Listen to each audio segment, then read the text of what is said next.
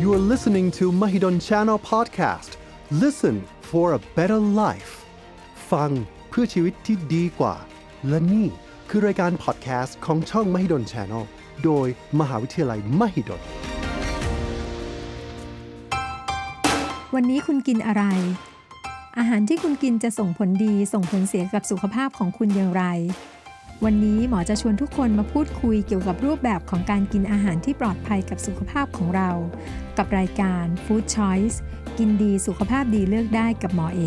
แพทย์หญิงดารุณีวันวโรดมวิจิต คณะแพทยศาสตร์โรงพยาบาลรามาธิบดี มหาวิทยาลัยมหิดล ค่ะสำหรับวันนี้นะคะ เราก็จะมาคุยกันเรื่องของอาหารสำหรับคนไข้ที่เป็นโรคไตเรื้อรังนะคะ ก่อนอื่นเนี่ยเราจะคุยกันในส่วนที่ว่าไตเราเนี่ยมีหน้าที่ทำอะไรบ้าง พอเรารู้แล้วว่าไตเราทำอะไรได้บ้างปุ๊บเนี่ยถ้าไตเราพังหรือไตเราเสื่อมใช่ไหมคะมันจะเกิดผลกระทบอะไรกับร่างกาย แล้วสุดท้ายเราจะมาดูว่าเราจะจัดอาหารหรือเราจะเลือกอาหารยังไงสำหรับคนไข้ที่มีปัญหาเรื่องของไตเรื้อรัง เพื่อจะช่วยทำให้สุขภาพเราดีขึ้น อันแรกก่อนเลยเรามาดูกันว่าไตมีหน้าที่อะไร มี 3 อย่างหลักๆนะคะ อันแรกเลยก็คือมีหน้าที่ขับน้ำแล้วก็ของเสียออกจากร่างกายนะคะ ถ้าเรากินอาหารเข้าไปหรือเรากินยาหรืออะไรก็แล้วแต่ สิ่งที่เกิดขึ้นที่เป็นของเสียเนี่ยก็จะถูกทิ้งไปทางไตนะคะ ก็คือออกมาในรูปแบบของปัสสาวะนะคะอ่าอันที่ 2 ก็คือจะเป็นเรื่องของหน้าที่ในเรื่องของการ ปรับสมดุลของเกลือแร่ในร่างกายทำให้สมดุลของเกลือแร่ในร่างกายเนี่ยเราเหมาะสม แล้วก็ทำให้เราใช้ชีวิตได้เป็นปกติสุดท้ายค่ะ ก็จะเป็นเรื่องของการปรับฮอร์โมนในร่างกาย แล้วก็การสร้างวิตามินดี ตัวที่เกี่ยวข้องวิตามินที่เกี่ยวข้องก็คือวิตามินดีนะคะ แล้วก็ฮอร์โมนที่จะช่วย หรือว่าฮอร์โมนที่ถูกสร้างจากที่ไตเนี่ยก็จะมีตัวหนึ่งเนี่ยช่วยในเรื่องของการสร้างเม็ดเลือด เพราะฉะนั้นเนี่ยถ้าสมมติคนไข้โรคไตจะสังเกตว่าเป็นไงคะ ซีดเซียวเนาะคนไข้ก็จะโลหิตจางไม่มีแรง อีกอันนึงก็จะเป็นเรื่องของปรับเกี่ยวกับเรื่องของออความดันโลหิตนะคะพอเวลาที่เป็นโรคไตขึ้นมาเนี่ยมักจะเจอว่าคนไข้มีความดันโลหิตสูงนะคะ เพราะว่าฮอร์โมนตัวนี้มันมีความผิดปกติไป ถัดมาเรามาดูกันว่า พอเวลาที่ไตเสียเนี่ยจะเกิดผลกระทบยังไงกับร่างกาย หลักๆก่อนเวลาที่ไตมันเสื่อมนะคะ เราก็จะแบ่งเป็นระยะระยะ เราจะรู้ได้ยังไงว่าไตเสื่อม ส่วนใหญ่เราก็เจาะเลือดนะคะ เวลาเจาะเลือดไปเนี่ยตรวจเนี่ยมันจะมีผลเลือดอยู่2อสตัวที่เราดู อันแรกเลยก็คือดูตัวค่าที่เราเรียกว่า BUN นะคะ อีกตัวหนึ่งก็คือครีแอทินีนนะคะ ตัวนี้ก็จะเป็นของเสียในร่างกายเหมือนกัน ซึ่งจะถูกทิ้งไปทางปัสสาวะ ถ้าสมมุติว่าไตมันเริ่มเสื่อมลง ของเสียพวกนี้ก็จะคั่งในเลือด เวลาเราเจาะ ค่ามันก็จะสูงขึ้น เวลาที่เราจะแบ่งระยะของไตเราจะดูค่าพวกนี้ละค่ะ และเอามาคำนวณ เขาจะเรียกว่าเป็นอัตราการกรองที่ไตหรือว่า GFR นะคะ เราจะเห็นมันจะมีอยู่ว่า eGFR แล้วก็แบ่งออกมาเป็นระยะระยะนะคะ ซึ่งค่าอันนี้ละค่ะ จะเอามาแบ่งว่าไตเราเนี่ยเสื่อมไปแล้วหรือยัง เราแบ่งได้เป็น 5 ระยะนะคะ ถ้าเกิดระยะที่ 1 ระยะที่2เนี่ยคือมากกว่า 80 เป็นต้นไป ระยะที่เราจะเริ่มมีปัญหาก็คือไตเสื่อมเป็นระยะที่ 3 คือ eGFR ที่ต่ำกว่า 60 นะคะ พอระยะที่ 4 เนี่ยคือต่ำกว่า 30 แล้วก็ระยะที่ 5 คือต่ำกว่า 15 นะคะ ถ้าเกิดมากกว่า 60 เนี่ย ส่วนใหญ่เป็นระยะที่ 1 ที่ 2 อันนี้ไม่ค่อยมีผลกระทบอะไรกับร่างกาย ทีนี้ความรุนแรงหรือว่าการรับประทานอาหารเนี่ยจะแตกต่างกันไหม แน่นอนค่ะ ยิ่งโรคไตมันเสื่อมมากขึ้นใช่ไหมคะ การจัดการในร่างกายก็จะแย่ลง ดังนั้นเนี่ยเราจะมีการปรับระยะของอาหารตามระยะของโรคไตที่เสื่อมลงค่ะ ค่ะรูปแบบของการกินอาหารสำหรับคนไข้โรคไตเรื้อรังในแต่ละระยะเนี่ยเราก็จะมีจุดประสงค์ที่ต่างกันนะคะ ในระยะต้นของคนที่มีปัญหาเรื่องของอไตเสื่อมหรือว่าไตเรื้อรังนะคะ เราจะจัดรูปแบบอาหารเพื่อหวังว่าจะชะลอไม่ให้มันเสื่อมไปมากกว่านี้นะคะแล้วถ้าสมมุติว่าเสื่อมไปถึงจุดหนึ่ง ซึ่งจำเป็นที่จะต้องฟอกไตเนี่ย เราก็จะต้อง พยายามจัดอาหารเพื่อที่จะทำให้เขาเนี่ยชะลอระยะเวลาก่อนที่จะต้องไปฟอกไตนานที่สุด ถ้าฟอกไปเรียบร้อยแล้ว การจัดอาหารตรงนี้ก็คือจะเพื่อป้องกันไม่ให้เกิดภาวะแทรกซ้อนนะคะ หรือว่าอัตราการเสียชีวิตลดลงค่ะ ทีนี้ตอนแรกเลยเวลาที่เราจะจัดอาหารนี่เราจะบอกว่าปริมาณมากแค่ไหน อันนี้คือแคลอรี่เนาะการจัดแคลอรี่เนี่ยถ้าเราพูดเป็นตัวเลขอะค่ะทางหลักวิชาการเนี่ยเราจะดูน้ำหนักตัวของคนไข้นะคะ โดยทั่วไปเนี่ยจะอยู่ที่ประมาณ 30ถึง35 แคลอรี่ ต่อน้ำหนักตัว 1 กิโลต่อวัน ยกตัวอย่างนะคะ สมมุติเราหนัก 50 กิโล อันนี้หมายความว่าคนคนนี้ควรจะต้องกินอาหารอยู่ที่ประมาณ 1,500 แคลอรี่ หรือว่าอยู่ในช่วงประมาณสัก 1,500ถึง1,750 กิโลแคลอรี่ต่อวันอันนี้คือสิ่งที่ควรจะเป็น อย่างไรก็ตามค่ะ อันนี้ขึ้นกับว่าเขาอ้วนหรือเขาผอม ถ้าเขาอ้วนเนาะ เอาง่ายๆเลย คิดเท่าไหร่ก็ตามลบไปอีก 500 ถ้าเขาผอมเราอาจจะบวกไปอีก 500 ก็ได้ อันนี้คือทำให้น้ำหนักขึ้นหรือว่าน้ำหนักลด ตามสภาวะของแต่ละบุคคล ทีนี้พอเราจัดแคลอรี่เรียบร้อยแล้ว หรือว่าเราจัดอาหารเรียบร้อยแล้วเนี่ย เรามาโฟกัสที่อาหารหรือว่าสารอาหารแต่ละตัว ในส่วนของข้าวแป้งเนี่ยอาจจะไม่ค่อยมีผลมากนะคะ จะมีผลก็ต่อเมื่อคนคนนั้นเป็นเบาหวานที่เราจะต้องไปปรับเรื่องของคาร์โบไฮเดรตนะคะ ซึ่งอันนี้อาจจะไปดูอีกทีหนึ่งในส่วนของใครที่เป็นเบาหวานเนาะ ค่ะแล้วเราก็จะมาดูกันที่โปรตีนนะคะ ทีนี้อันนี้ก็จะเป็นเรื่องหลักเลยสำหรับคนไข้ที่มีปัญหาเรื่องไต ทีนี้โปรตีนในแต่ละระยะของคนไข้โรคไตเนี่ยจะไม่เหมือนกัน ถ้าสมมุติว่าเป็นคนไข้ที่เป็นโรคไตระยะที่ 1 กับ 2 อันนี้เราจะกินโปรตีนเท่ากับคนปกติโปรตีนสำหรับคนทั่วไปเนี่ยอยู่ที่ประมาณ 0.8 ถึง 1 กรัม ต่อน้ำหนักตัว 1 กิโลต่อวัน ถ้าหนัก 50 โลก็กิน 50 กรัมอย่างนี้เป็นต้น นะคะ ทีนี้พอถึงระยะที่ 3 4 นะคะ หรือว่า 5 ก่อนที่เราจะเริ่มเข้าสู่ภาวะฟอกไตเนี่ย เราจะกินอยู่ที่ประมาณ 0.6 ถึง 0.8 นะคะ คือจะต้องลดลงละ แล้วพอระยะที่เราฟอกไตไปแล้วเนี่ยค่ะ มันจะเพิ่มขึ้น เหตุผลก็เพราะว่าเราจัดการของเสียได้ละ ของเสียที่มันจะเกิดขึ้นเนี่ยมันจะถูกฟอกออกไป ดังนั้นเราจะสามารถกินโปรตีนเพิ่มขึ้น แล้วที่สำคัญคือเวลาที่เราฟอกเลือดหรือว่าฟอกไตอะค่ะ บางคนจะมีภาวะทุพโภชนาการเนาะเพราะฉะนั้นเขาต้องการโปรตีนเพิ่มขึ้น อันนี้มันจะเพิ่มขึ้นอยู่ที่ประมาณ1ถึง1.2กรัม ต่อน้ำหนักตัว 1 กิโลต่อวัน จะเห็นว่าระยะต่างๆ ของคนไข้โรคไตเนี่ยเรากินโปรตีนไม่เท่ากันนะคะ ทีนี้เราก็จะมาดูว่าเอ๊ะแล้วโปรตีนอีก 1.8 0.8 0.6 เนี่ย มันเท่าไหร่กันนะคะ วิธีคำนวณง่ายๆก่อนเนาะ เราเอาคนไข้น้ำหนัก 50 โล สมมุติว่าเราต้องการโปรตีนประมาณเท่าไหร่ดีคะ 0.6 กรัมเนาะ อ่า0.6 กรัม ในคนไข้น้ำหนัก 50 กิโล หมายความว่าวันหนึ่งเนี่ย เราต้องการโปรตีนประมาณ 30 กรัม เราได้โปรตีนเท่าไหร่ก็ตามเรามาหาร 10 ค่ะ หาร 10 ปุ๊บ ตัวเลขที่ได้นั่นคือจำนวนเนื้อสัตว์ที่เป็นช้อนโต๊ะในแต่ละมื้อ โอเคไหมถ้าเรากิน 3 มื้อเนาะเราได้ 30 กรัมใช่ไหมคะ พอหาร 10 ปุ๊บหมายความมื้อนึงเรากินได้ไม่เกิน 3 ช้อนโต๊ะ อันนี้คือวิธีคิดง่าย ๆสำหรับในกรณีของโปรตีนในคนไข้โรคไต ถ้าสมมุติว่าคนนั้นเป็นคนปกติ เราจะกิน 50 กรัมใช่ไหมคะ ก็กิน 5 ช้อนต่อมื้อ ถ้าสมมุติคนไข้เป็นไตเริ่มเสื่อมละจะกินแค่ 0.6 กรัม เหลือ 30 กรัมละ เพราะฉะนั้นเขาจะลดลงมาเหลือแค่ 3 ช้อนโต๊ะต่อมื้อ นะคะ อันนี้คือส่วนที่เป็นเนื้อสัตว์ ถัดไปก็จะเป็นเรื่องของไขมันเนาะ ในไขมันสำหรับคนไข้โรคไตอะค่ะ เราแค่เลือกเอาเป็นไขมันที่ดี ไม่ให้เพิ่มความเสี่ยงเรื่องของไขมันในเลือดสูงนะคะ ก็คือเรื่องน้ำมันที่มันไม่เป็นไขไม่ตกตะกอนก็แนะนำเป็นกลุ่มของน้ำมันพืชนะคะ อาจจะเป็นน้ำมันรำข้าว น้ำมันมะกอกเอ่อน้ำมันคาโนล่าหรือแม้กระทั่งพวกน้ำมันถั่วเหลืองก็ได้นะคะ แล้วก็ควรจะเลี่ยงพวกของเนื้อสัตว์ติดมัน เนยกะทิ หรืออะไรก็ตามที่เป็นไขมันที่วางเอาไว้เป็นไขเป็นก้อน นะคะ อันนี้คือวิธีการเลือกของไขมันนะคะออนอกเหนือจากเรื่องของไขมันน้ำมันเนี่ยแม้กระทั่งวิธีการปรุงก็เหมือนกันค่ะ ปรุงอาหารเนี่ยเราก็ควรจะเลี่ยงการใช้น้ำมัน หรือว่าการเติมน้ำมันเพิ่มเข้าไปในการปรุงนะคะ ก็ต้มนึ่งปิ้งย่างยำอบตุ๋นเห็นไหมคะทางเลือกมีเยอะเนาะพูดง่าย ๆ ก็คือให้เลี่ยงพวกของทอดของมันนั่นเองนะคะ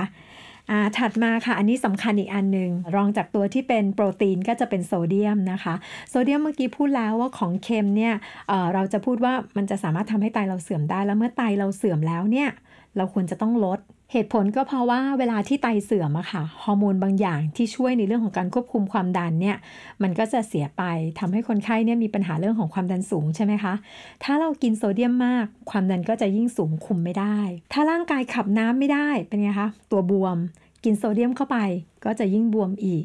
ดังนั้นเนี่ยคนไข้ที่เป็นโรคไตเรื้อรังเนาะควรจะต้องคุมปริมาณโซเดียม ไม่ให้เกิน 2,000 มิลลิกรัมต่อวัน ดูยังไงไปดูที่ฉลากโภชนาการก็ได้ค่ะ ดูตรงช่องสุดท้ายของโซเดียมเนาะถ้าสมมุติมันมีคำว่าโซเดียมอยู่ แล้วให้ดูตรงช่องสุดท้ายหรือว่าแถวสุดท้ายนะคะ มันจะเป็นแถวที่เขียนว่าเป็นเปอร์เซ็นต์หรือว่าร้อยละของความต้องการในแต่ละวัน เลือกอาหารที่มีต่ำกว่า 5อันนี้เราจะเรียกว่าเป็นพวกที่เป็นโซเดียมต่ำแต่ถ้าอันนั้นเนี่ยมันมีมากกว่า 20 แสดงว่าอาหารชนิดนั้นเป็นไงคะ โซเดียมสูงเราควรหลีกเลี่ยง อันนี้คือหลักง่ายๆกันเนาะถ้าเราดูฉลากโภชนาการ ในส่วนของอาหารเนี่ยค่ะ เราจะชอบพูดว่าเออของเค็มของเค็ม ต้องบอกอย่างนี้ค่ะ โซเดียมบางอย่างไม่เค็มนะคะ โซเดียมที่เค็มคือพวกของเกลือ อันนี้ชัดเจนเกลือน้ำปลาซีอิ๊วแต่ของบางอย่างเนี่ยมันไม่เค็มเลยแต่มันมีเกลือด้วยซอสมะเขือเทศค่ะน้ำจิ้มซีฟู้ดค่ะ เราไม่รู้สึกว่ามันเค็มเห็นไหมคะ น้ำจิ้ม อะไรทั้งหลายแหละที่เรากินนะคะ เหตุผลเพราะว่าเขาใส่เครื่องปรุงหลายอย่างลงไป แต่ว่าในนั้นมันจะต้องมีโซเดียมอยู่ด้วย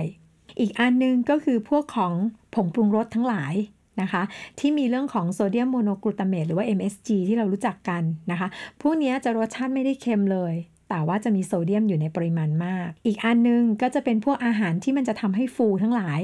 วกขนมทั้งหลาย อันนี้ก็จะมีพวกของผงฟูนะคะ ซึ่งจะมีส่วนของโซเดียมผสมอยู่ ยิ่งฟูมากก็อาจจะยิ่งทำให้ได้รับโซเดียมเยอะขึ้น ดังนั้นเราก็ควรจะเลี่ยงกลุ่มนี้ แล้วถ้าเราไม่ใช้อย่างนี้ โอ้โห อาหารมันต้องจืดสนิทแน่เลยอ่าวิธีการก็คือ 1 เลือกเครื่องปรุงที่เป็นโซเดียมต่ำ2เราจะเลือกกลุ่มที่มันมีพวกของสมุนไพรใส่เข้าไป นะคะ หรือเราปรุงรสให้มันเป็นลักษณะที่มันเปรี้ยวเผ็ดหรืออะไรอย่างเงี้ยค่ะ ปรุงเพิ่มเข้าไป สุดท้ายค่ะพอปรุงเสร็จแล้วเนี่ยทั้งหมดเนี่ยมันจะอยู่ในน้ำราดน้ำซอสทั้งหลายน้ำซุปเนาะเราก็ไม่ซดน้ำซุปจนหมด ไม่กินน้ำราดหรือว่าน้ำที่มันเป็นน้ำปรุงจนหมด อันนี้ก็จะเป็นทางเลือกที่เราจะสามารถเลี่ยงพวกของโซเดียมได้ ค่ะ แล้วก็เนื่องจากว่าไตเองเนี่ยก็จะมีส่วนสำคัญกับเรื่องของตัวสมดุลเกลือแร่ในร่างกายที่บอกไปตั้งแต่ต้นนะคะ ดังนั้นเนี่ยถ้าสมมุติว่าไตเราเริ่มเสื่อมลง เขากรองเอาของเสียออกไม่ได้ เขาจัดการกับเรื่องของเกลือแร่ไม่ได้ ดังนั้นเนี่ย เกลือแร่อะไรก็ตามที่จะต้องถูกเอาออกทางไต เราไม่ควรจะเติมเข้าไปเยอะ หลักๆ ที่เราจะคุยกันก็จะเป็นโพแทสเซียมกับฟอสฟอรัสโพแทสเซียมอยู่ในไหนอ่าโพแทสเซียมหลักๆ เลยคือผักแล้วก็ผลไม้ ถ้าสมมติว่าเราจะบอกว่าไม่ให้ให้กินผักผลไม้เลย มันก็คงจะไม่ใช่เนาะ เพราะมันเป็นแหล่งของวิตามิน แล้วก็เกลือแร่ทั้งหลาย แต่ว่าเราจะต้องมาดูค่ะว่าอันไหนที่มันจำเป็นจะต้องลด หรือว่าอันไหนที่จำเป็นจะต้องเลี่ยง คนไข้โรคไตนะคะ โดยทั่วไปเนี่ยถ้าเป็นระยะที่ 1 ระยะที่2อะค่ะ โดยทั่วไปสามารถจะกินโพแทสเซียม หรือว่าฟอสฟอรัสได้เหมือนคนปกติ เราอาจจะจำเป็นที่จะต้องมาระมัดระวัง หรือว่าลดลงในกรณีที่เป็นไตเสื่อมระยะที่ 3 เป็นต้นไป ในส่วนของโพแทสเซียมเนี่ยมันอยู่ในผักผลไม้เนาะ โอ้เราจะคิดยังไงดี เอาง่ายๆเลยค่ะ ดูผักผลไม้ที่มันมีสีเหลืองเข้ม สีแดงเข้ม สีเขียวเข้มเข้มๆสีพวกนี้จะเป็นตัวที่มีโพแทสเซียมค่อนข้างเยอะ ถ้ามีโพแทสเซียมในเลือดสูง ก็ควรจะเลือกกินที่มันสีอ่อนๆ สีออกขาวๆ สีเขียวอ่อนๆ อะไรอย่างเงี้ย ก็จะเป็นทางเลือกที่ได้ นะคะ เช่นกินเป็นผักกาดขาวอย่างเงี้ยค่ะ แทนที่จะไปกินอะไรดีไปกินเป็นคะน้าอ่าหรือว่าไปกินเป็นฟักทองอะไรประมาณนี้นะคะ แล้วก็เวลาที่ดูอะค่ะ ถามว่าจำเป็นต้องเป็นทุกคนไหม อาจจะไม่ได้จำเป็นต้องเป็นทุกคน แต่ว่าถ้าใครที่มีไตเสื่อมนะคะ ถึงระยะที่ 3 ระยะที่ 4 หรือว่ามีระดับโพแทสเซียมในเลือดสูง อันนี้ควรที่จะต้องหลีกเลี่ยง หรือว่าระมัดระวังแล้วก็ลดโพแทสเซียม ทีนี้สมมุติว่าถ้ามันเลือกไม่ได้ มันมีวิธีอื่นไหม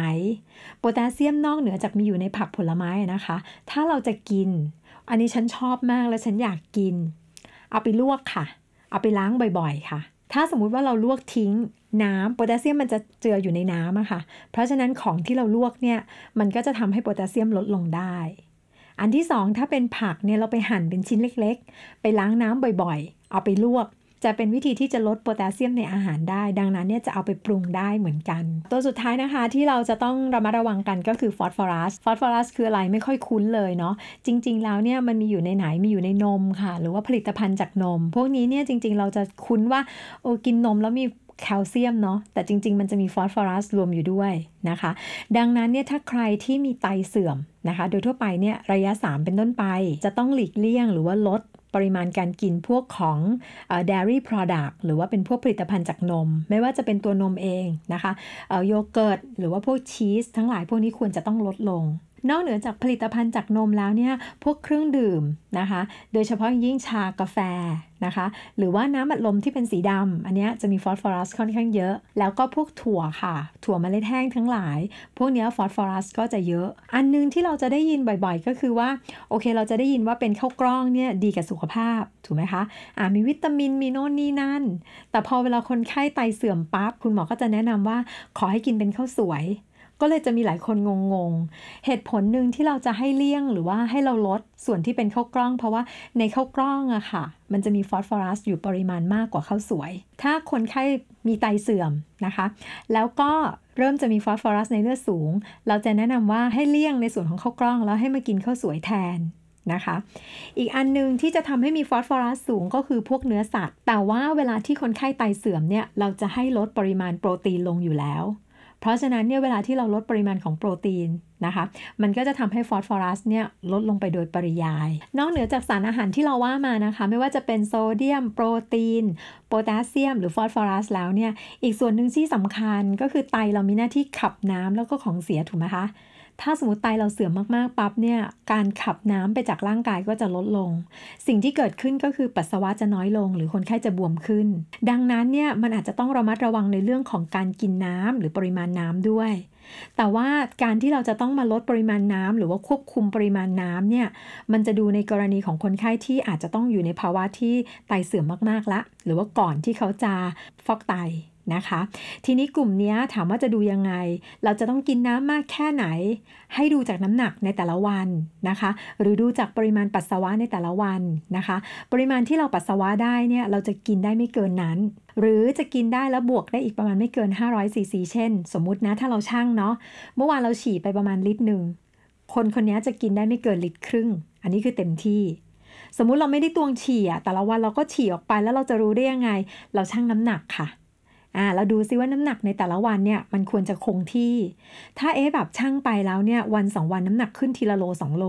อันนี้ไม่ใช่อ้วนเนาะแต่มันจะเป็นความบวม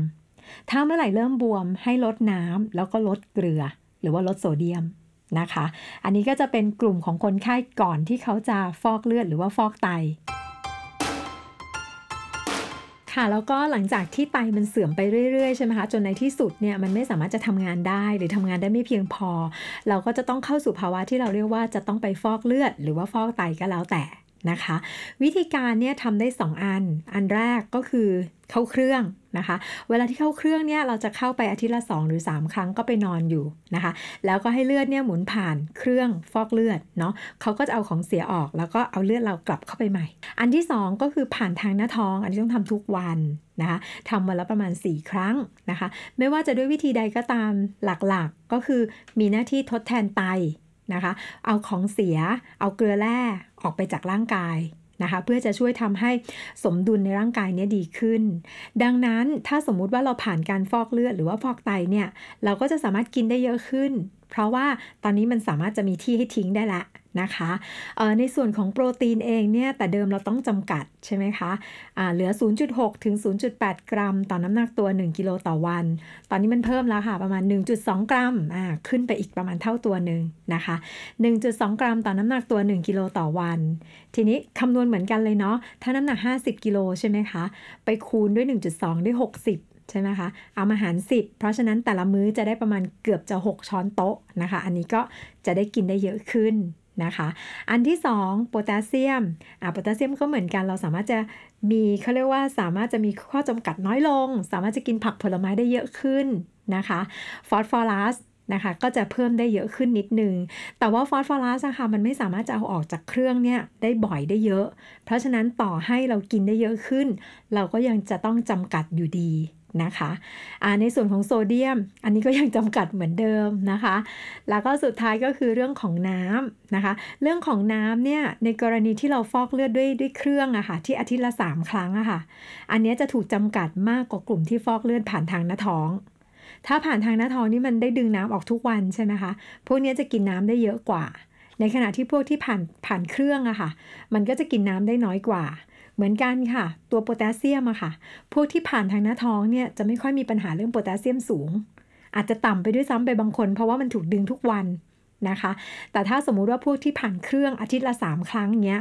วันแรกหลังจากที่เขาไปฟอกเลือดอะค่ะ อันนี้เขาจะกินได้เยอะหน่อย จนในที่สุด ก่อนที่วันจะฟอกเลือดอะอันเนี้ยจะต้องกินได้น้อยหน่อยหรือว่าจำกัดน้ำเยอะหน่อย เพราะว่าไม่งั้นเนี่ยมันจะทำให้น้ำมันท่วมปอด หรือว่าน้ำท่วมตัวแบบบวมเยอะ แล้วก็ต้องรีบไปฟอกเลือดให้เร็วขึ้นค่ะสำหรับโซเดียมนะคะ ก็จะเป็นเรื่องที่เราพูดกันเยอะเลย ในกรณีของคนไข้โรคไตนะคะ ทีนี้สมัยก่อนเราจะบอกว่าให้งดเค็มงดเค็ม ทีเนี้ยเราก็จะรู้สึกว่าเอ๊ะถ้ามันเค็มมันถึงจะมีโซเดียมถูกไหมคะอ่าแล้วเราก็จะรู้จักโซเดียมในรูปแบบของเกลือซีอิ๊วอะไรอย่างเงี้ยค่ะ เคยมีอาม่าคนหนึ่งค่ะมาบอกว่า คุณหมอมากินไม่เค็มอาม่าไม่ได้ใส่เกลือเลย ไม่ใช้น้ำปลาเลยอาม่าใส่ซีอิ๊วมันไม่เค็มนะคะ เพราะฉะนั้นเนี่ยจริง ๆ แล้วเนี่ยสารปรุงแต่งหลายๆอย่างที่เรากินกันเข้าไปเนี่ยคนจะมองภาพแค่เกลือหรือว่าน้ำปลานะคะ แต่จริง ๆ ตัวอื่นๆเนี่ยก็สามารถที่จะมีโซเดียมได้เหมือนกัน ดังนั้นปัจจุบันเนี่ยเราจะไม่พูดถึงเรื่องของความเค็มเป็นหลักละ เวลาที่เราจะลดโซเดียม เราจะพูดคำว่าโซเดียมลงไปเลยนะคะ ทีนี้นอกเหนือจากอาหารที่มีรสเค็ม นะซึ่งเราคุ้นเคยนะคะ มันจะมีหลาย ๆ อย่างค่ะ ซึ่งอาจจะไม่ได้มีรสเค็มแต่มีโซเดียมแฝงอยู่ เราจะแบ่งออกมาเป็น 3-4 กลุ่มอย่างนี้นะคะ อันแรกเลยเนี่ยก็จะเป็นกลุ่มของออสารที่ปรุงแต่งอาหารนะคะ ซึ่งจะทำให้มีการขึ้นฟูนะคะ ยกตัวอย่างเช่นนะคะ เป็นพวกของผงฟูอย่างเงี้ยค่ะ อันนี้ก็เป็นโซเดียมเหมือนกันนะคะ เพราะฉะนั้นมันจะอยู่ในไหนบ้าง ของที่มันมีฟูฟูได้นะคะ พวกของเบเกอรี่ทั้งหลาย พวกขนมปังเองเนี่ยก็จะมีเกลือค่อนข้างเยอะเหมือนกันนะคะ เพราะฉะนั้นใครที่กินกลุ่มนี้เยอะๆ ก็จะได้รับโซเดียมเยอะตามไปด้วยนะคะ อันที่สองค่ะ ผลไม้หรือว่าอาหารที่เป็นหมักดองหรือว่าแช่อิ่ม ต้องบอกว่าอาหารที่ผ่านการถนอมอาหารทั้งหลายอะค่ะ พวกนี้จะมีโซเดียมเยอะนะคะ สมมุติว่าปลาอย่างเงี้ย ปลาแดดเดียวใช่ไหมคะปลาเค็มอย่างเงี้ยค่ะ เวลาเราไปตากปั๊บเนี่ยส่วนที่เป็นน้ำมันระเหยไป ถ้ามันเป็นปลาทะเลส่วนที่มันเป็นเกลือมันก็จะยังอยู่ในเนื้อปลานะคะ หรือแม้กระทั่งว่าก่อนที่เป็นปลาน้ำจืดก็ตาม แต่ว่าเขาไปแช่น้ำเกลือหรืออะไรก็ตาม พวกนี้นี่ที่จะเป็นพวกของตากตากแดดทั้งหลายเนาะแดดเดียวนะคะ หรือว่าพวกของตากแห้งเนี่ยค่ะ พวกนี้จะมีเกลือค่อนข้างเยอะ อีกอันนึงคือพวกแช่อิ่ม ขณะที่เรากินแล้วเรารู้สึกว่ามันหวาน แต่ต้องบอกว่าก่อนที่เขาจะมาใส่น้ำตาลนะคะ เขาจะทำให้กรอบโดยการที่จะต้องแช่น้ำเกลือก่อน ดังนั้นพวกอาหารแปรรูปนะคะ อาหารหมักดองทั้งหลาย พวกนี้จะมีโซเดียมปนอยู่ พอสมควรเลย กินเยอะก็จะทำให้ได้รับโซเดียมแฝงมากขึ้นด้วยเช่นกันนะคะ กลุ่มที่ 3 ค่ะ ก็จะเป็นกลุ่มของอาหารสำเร็จรูปทั้งหลายนะคะ อาหารสำเร็จรูปทั้งหลายเนี่ยขบวนการไม่ว่าจะเป็นสารกันบูดเอ่ยอะไรเอ่ยที่ใส่ลงไปอะค่ะ พวกนี้จะมีโซเดียมพอสมควรนะคะ เพราะฉะนั้นเนี่ยควรจะใช้เป็นอาหารสดนะคะ ถ้าเป็นคนไข้ที่เป็นโรคไต ไม่ควรจะเป็นพวกอาหารหมักดองตากแห้งหรือว่าอาหารแปรรูปทั้งหลาย เพราะว่าพวกนี้จะมีโซเดียมแฝงอยู่กลุ่มสุดท้ายนะคะก็คือพวกของเออเครื่องปรุงทั้งหลายนะคะ เช่นน้ำจิ้มนะคะ หรือว่าพวกของซอสมะเขือเทศซอสพริก เวลาที่เรากินเนี่ยเราอาจจะไม่รู้สึกว่ามันเค็ม แต่ว่าในกลุ่มของพวกของน้ำจิ้ม หรือแม้กระทั่งน้ำซุปนะคะ พวกนี้ก็จะมีส่วนของออโซเดียมค่อนข้างเยอะ เพราะฉะนั้นเนี่ยเราควรจะหลีกเลี่ยงเวลาที่เราจะกินเนี่ยไม่ได้แบบว่ากินพวกของน้ำจิ้มเยอะ ในกลุ่มของอาหารหมักดองนะคะ ซึ่งเวลาที่เราชิมเนี่ยมันอาจจะไม่มีรสเค็มนะคะออกจะหวานด้วยซ้ำไป แต่ว่าจริง ๆ แล้วกลุ่มนี้เนี่ยก็จะมีโซเดียมค่อนข้างเยอะนะคะ ยกตัวอย่างเช่น ไม่ว่าจะเป็นเรื่องของมะม่วงแช่อิ่มมะม่วงดอง หรือว่าแม้กระทั่งใช้โป๊หวานนะคะ พวกนี้เนี่ยเขาจะต้องเอาไปแช่เกลือก่อน นะคะแล้วหลังจากนั้นเนี่ยถึงจะเอามาหมักกับน้ำตาลหรือมาต้มน้ำตาลก็ตาม ดังนั้นการที่เราชิมรสแล้วมันไม่รู้สึกว่าเค็ม หรือเราชิมรสแล้วมันหวาน ไม่ได้แปลว่าอันนี้จะไม่มีโซเดียม หรือว่าโซเดียมต่ำโดยสรุปนะคะในส่วนของโซเดียมเองเนี่ยมีความสำคัญไม่ว่าจะเป็นของกลุ่มของคนที่ปกติทั่วไปเพื่อจะให้มีสุขภาพดีนะคะ คนที่มีเรื่องของโรคไตนะคะ ทุกคนเนี่ยก็ไม่ควรจะกินโซเดียมมากเกินไป แล้วก็จำกัดไว้อยู่ที่ประมาณ 2,000 มิลลิกรัมต่อวัน นะคะ แล้วก็อันนี้เนี่ยถามว่ามันเท่าไหร่ ถ้าเกิดจะเป็นพวกของเกลือก็อยู่ประมาณสัก 1 ช้อนชานะคะ ถ้าเป็นพวกซีอิ๊วน้ำปลา พวกนี้ก็อยู่ประมาณ 3 ช้อนชา หรือว่า 1 ช้อนโต๊ะนะคะ ก็คือคูณ 3 เท่า แล้วที่ต้องระวังนอกเหนือจากอาหารเค็มที่เรารู้จักแล้วเนี่ย ก็ควรจะต้องไปใส่ใจนิดนึง ว่าจะมีโซเดียมแฝงในอาหารที่เรากินหรือเปล่าค่ะ ค่ะ สุดท้ายนะคะในส่วนของคนไข้โรคไตเองนะคะ หลาย ๆ ครั้งเนี่ยคนไข้โรคไตจะไม่มีอาการเลยมาอีกทีหนึ่งเนี่ยบางคนเนี่ยก็บอกว่าแย่ละมาถึงก็ต้องฟอกเลือดแล้วนะคะ ดังนั้นเนี่ยเราควรจะใส่ใจตั้งแต่เริ่มต้นนะคะ ใช้ชีวิตให้ดีเลือกอาหารนะคะ แล้วก็ดูแลสุขภาพ เพื่อจะไม่ให้เราเนี่ยเสี่ยงกับการที่จะเป็นโรคไต รวมทั้งการติดตามการรักษาหรือว่าตรวจสุขภาพอย่างสม่ำเสมอนะคะ เพื่อจะให้รู้ว่าตอนเนี้ยเรามีปัญหาเรื่องไตแล้วหรือยังนะคะ แล้วเมื่อเราเป็นแล้วนะคะ เราก็ควรที่จะดูแลตัวเอง ไม่ว่าจะเป็นเรื่องของอาหารการออกกำลังกาย เรื่องของการเลือกใช้ยานะคะ แล้วก็ติดตามการรักษาให้สม่ำเสมอค่ะ พบกับรายการ Food Choice กินดี สุขภาพดี เลือกได้ ทุกวันจันทร์เวลา 18 นาฬิกา ที่ Mahidol Channel Podcast ผ่านช่องทาง Facebook Mahidol Channel YouTube Mahidol Channel Apple Podcast Spotify Anchor b l o c k d i t ดำเนินรายการโดยหมอเอ ผู้ช่วยศาสตราจารย์แพทย์หญิง ดรุณีวันวโรดมวิจิต Food Choice กินดี สุขภาพดี เลือกได้